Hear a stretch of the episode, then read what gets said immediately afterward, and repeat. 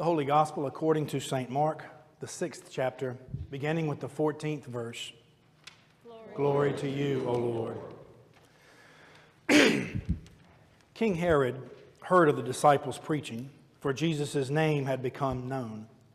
Some were saying, John the Baptizer has been raised from the dead, and for this reason these powers are at work in him. But others said, It is Elijah.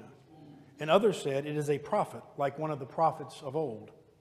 But when Herod heard of it, he said, John, whom I beheaded, has been raised.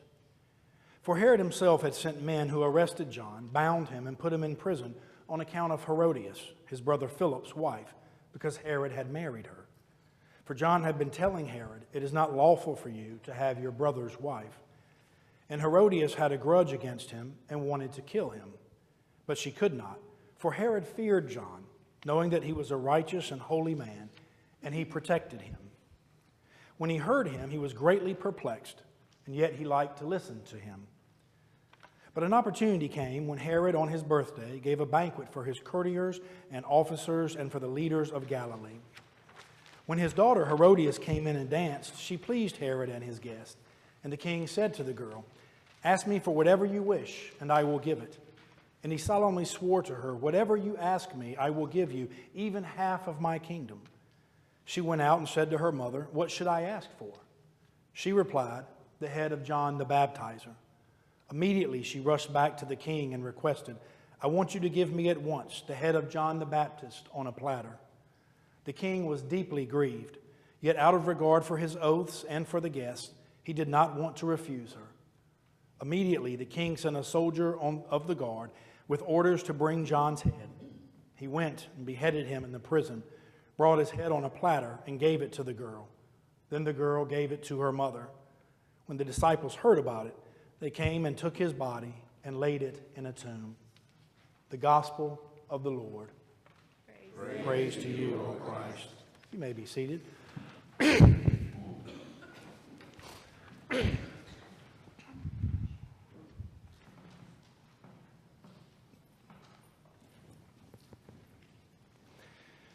Won't you join me, please, in a word of prayer?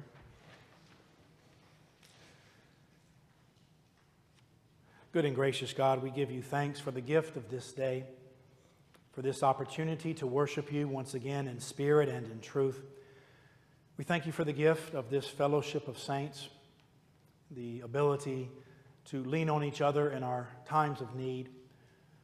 Uh, we lift Myron to you now, specifically ask that you would hold him close to you, that you would grant comfort to his wife, Sandy, his family, and all of us. Indeed, at this time, we lift to you all of the burdens of our hearts, uh, those things which weigh us down, those loved ones for whom we have special concern. Um, grant us comfort, hope, and encouragement. Lift up our spirits when we are downcast. Now, Lord God, we ask that you would speak a word to us a challenging and convicting word, a liberating word, a word of power, an anointing, hope. All this we pray in Jesus' name. Amen.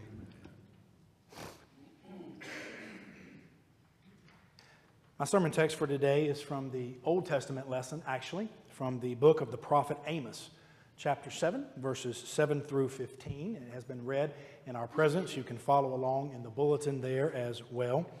Uh, my sermon title for today is based on two verses in the text, verses 7 and 8, when it mentions a plumb line.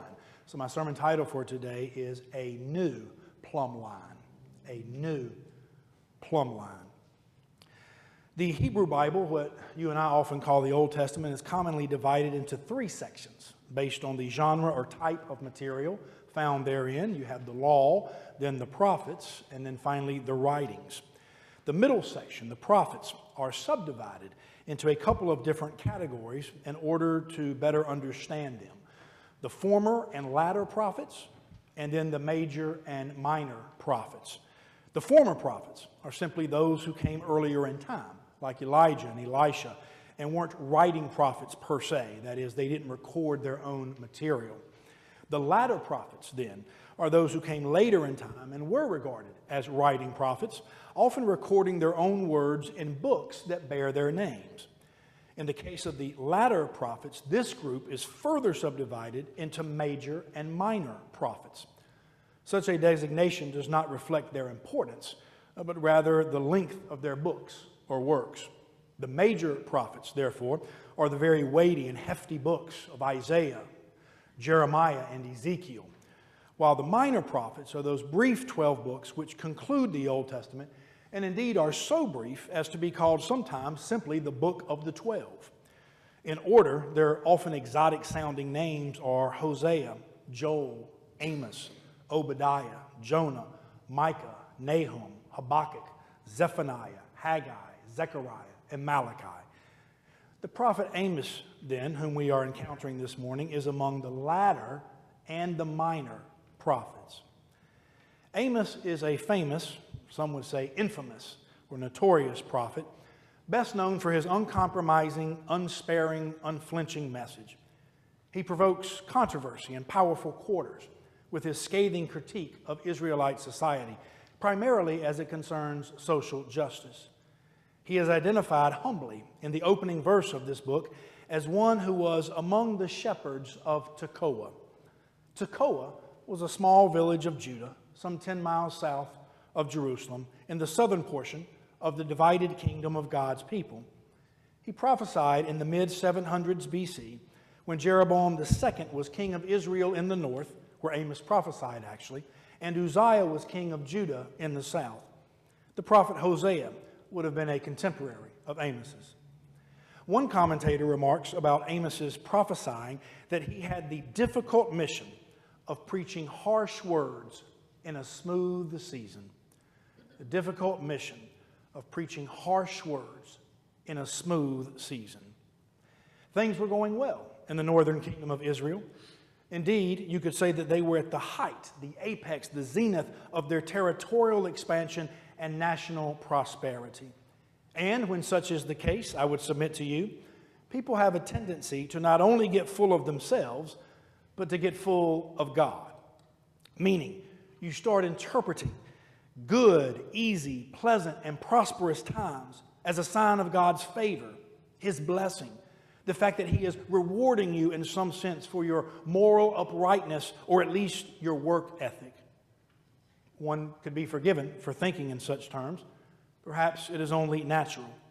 But Amos detects something far more sinister going on. He sees success and prosperity arising more from corruption and oppression than divine favor. His is an unwelcome intrusion into the conscience of the nation. He is a troublemaker, a rabble rouser, a pot stirrer. His words are not likely to come from the mouths of many preachers these days, or perhaps in any day or age. The Lord roars from Zion, his very first words record, and the top of Mount Carmel withers. God's people, chapter 2 relates, sell the righteous for silver and the needy for a pair of shoes. They trample the poor in the dust and turn aside the way of the afflicted. Prepare to meet your God, O Israel, Amos thunders in chapter 4. I will shake you like a sieve, God declares in chapter 9. Amos lambasts the people's trampling on the poor, accepting bribes against the righteous, and turning aside the needy, and demands that instead they establish justice in the land. Woe to you, he says, who are at ease and feel secure. Woe to you who lie upon beds of ivory, stretch yourselves out on couches, eat lambs from the flock, sing idle songs on the harp, and drink wine mixed in bowls. You anoint yourselves with the finest of oils, but you are not grieved over the ruin of Joseph. The book arguably climaxes when he directly confronts the hypocrisy and the fraudulent nature of their worship of the Lord when he relates this word from God I hate, I despise your feast. I take no delight in your solemn assemblies. Even though you offer me all kinds of offerings, God says, I will not accept them, nor even look upon them. Take away from me the noise of your songs, the melody of your harps, but instead let justice roll down like waters and righteousness like an ever flowing stream. In just a few sentences, Amos acknowledges, much to our discomfort, that you can possess all the outer marks of religiosity and none of the inner truth or power. You can play and sing and dance and shout and preach and praise and give plenteous offerings and be just as unrighteous, just as cold and callous, hard hearted and hateful and devoid of all justice as you could possibly be. You can honestly believe that you are heeding the first great commandment to love the Lord your God with all your heart, soul, mind, and strength, but stand in gross violation of the second, to love your neighbor as yourself, thereby nullifying the entire endeavor of being a believer. And being found guilty of John's later indictment, he who does not love his brother whom he has seen cannot love God whom he has not seen. The people of God thought that their prosperity indicated God's favor and approval, while the prophet of God reminded them that their neglect of those who were poor and suffering offended the holy nature and the moral character of their mutual God. Chapters 1 and 2 of this work concern judgment on Israel's neighbors. Chapters 3 through 6 concern the same judgment against Israel herself. And chapters 7 through 9 are five distinct visions of Israel's coming doom. The first such vision is of locust, which is averted by God's mercy. The second such vision is of fire, which is again averted by God's mercy. The third vision is our text this morning concerning a plumb line, an instance in which judgment is no longer averted. Likewise, for the fourth vision of a basket of ripe summer fruit, and for the fifth vision of exile and death. This vision of the plumb line, which we have before us this morning, marks not only the final straw where God's judgment will inevitably arrive. See verse 8, where God says, I will never again pass them by. But also it occasions the formal, official censure of the prophet. When the priest Amaziah tells Amos to hush up now, a temple functionary tells a shepherd to cease and desist. The appointed commands the anointed to put a lid on it. This is what the Lord God showed me. Verse 7 opens up. The Lord was standing beside a wall built with a plumb line, with a plumb line in his hand. And the Lord said to me, Amos, what do you see? And I said, A plumb line. A plumb line, my friends, is a length of string or rope with some sort of weight, normally lead, attached to the end of it so that it hangs straight down and demonstrates a true vertical line. That is crucial, you see, when constructing a building, a wall, a fence, anything that relies on a true vertical line for sound construction and calibration. Am I right about it, Mark? Thank, thank you. That's years of studying this stuff. If you're building something that needs to be straight and it's not, I think you can imagine what happens over time. It can shift, it can sink, it can become out of alignment, off balance, and ultimately come tumbling down.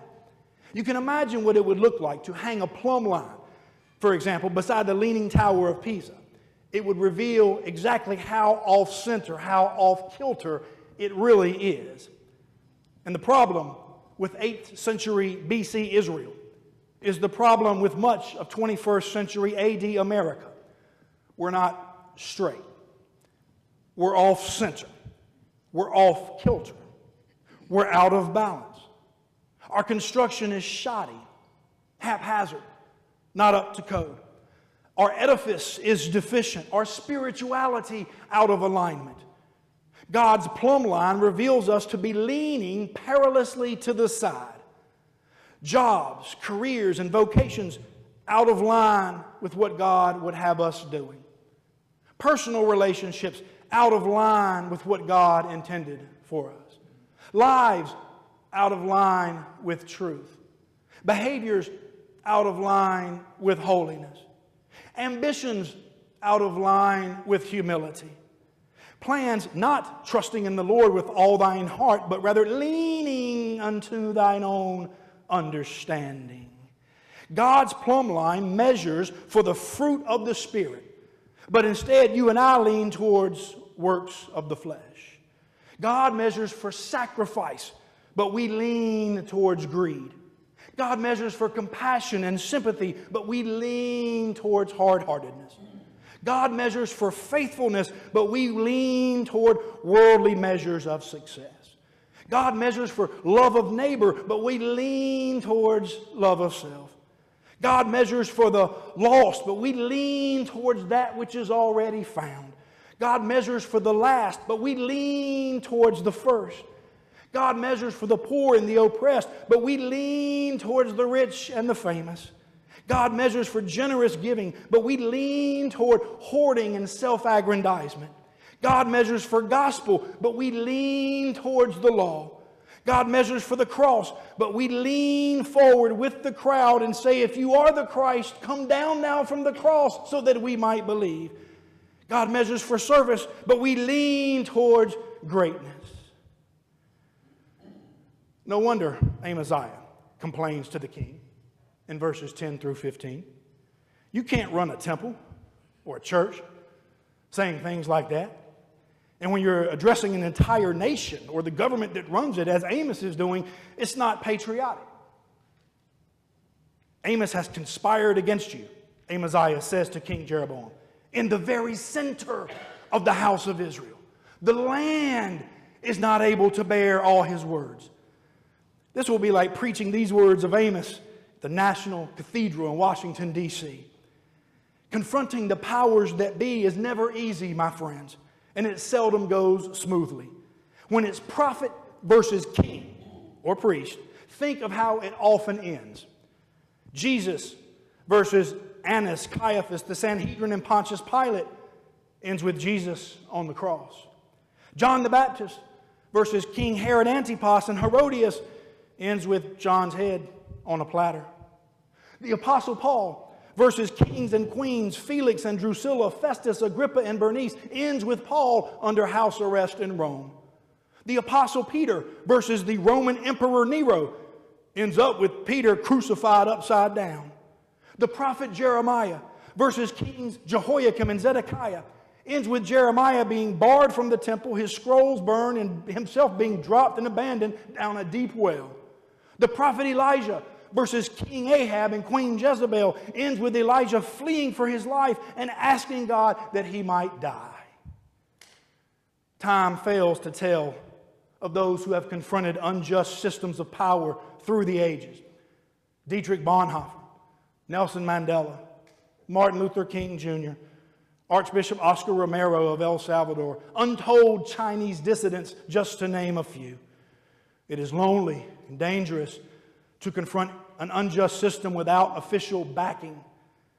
Amos is banished from the hallowed halls of power, if not the literary pages of history, with the official dismissal of verse number 12. O seer, go, flee away to the land of Judah. Earn your bread there, prophesy there, but never again prophesy at Bethel, for it is the king's sanctuary. It is a temple of the kingdom. Amos's response is a model of humility and truth and is arguably the most famous passage in this entire book. I am no prophet, he exclaims in verse 14, nor a prophet's son. I'm a herdsman, a dresser of sycamore trees. The Lord took me from following the flock and said to me, Go, prophesy to my people Israel. He acknowledges that he has nothing but a calling no official sponsorship or support, no official training or accreditation, nothing but the fact that God spoke to him and commissioned him to go. Kind of like you, kind of like us. No official training, endorsement, or sponsorship. Just a God who happens to be the God of the universe. The same God who spoke to a shepherd and a tree dresser 2,700 years ago from a small town you had never even heard of prior to this morning.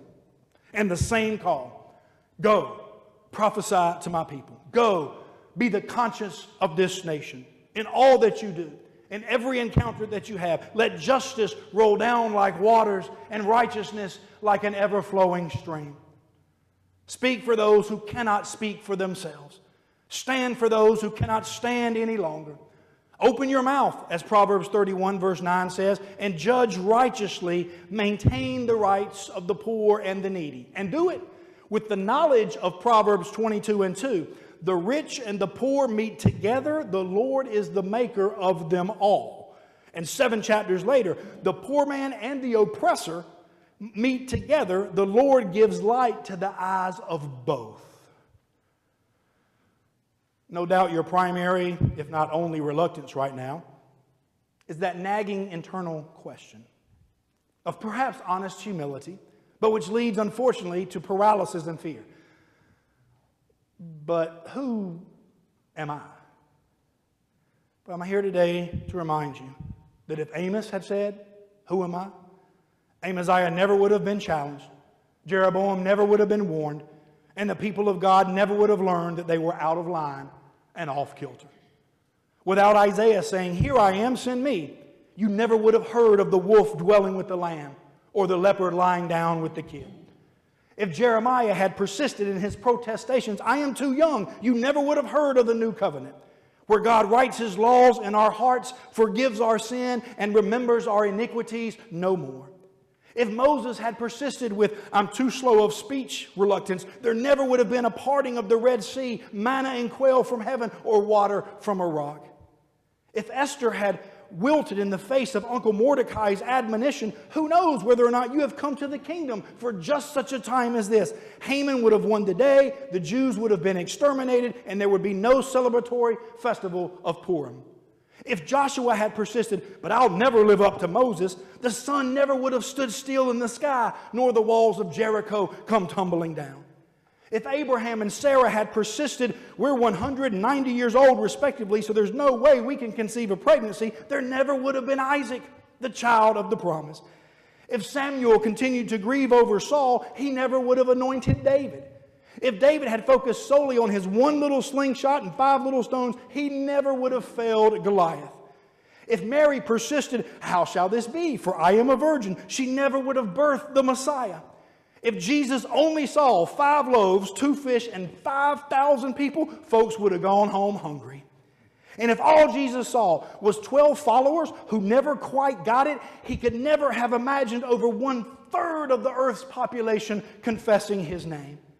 And if all you see is your own sin, shortcoming, or inadequacy, without acknowledging God's forgiveness and healing of all of it, you'll always be stuck at who am I and remain in the daily drudgery of your own personal Tekoa. But if you hear and receive and believe and trust in God's word of grace and mercy and forgiveness, the wages of sin is death, but the free gift of God is eternal life in Christ Jesus our Lord. There is therefore now no condemnation for those who are in Christ Jesus. There is nothing that can separate you from the love of God in Christ Jesus.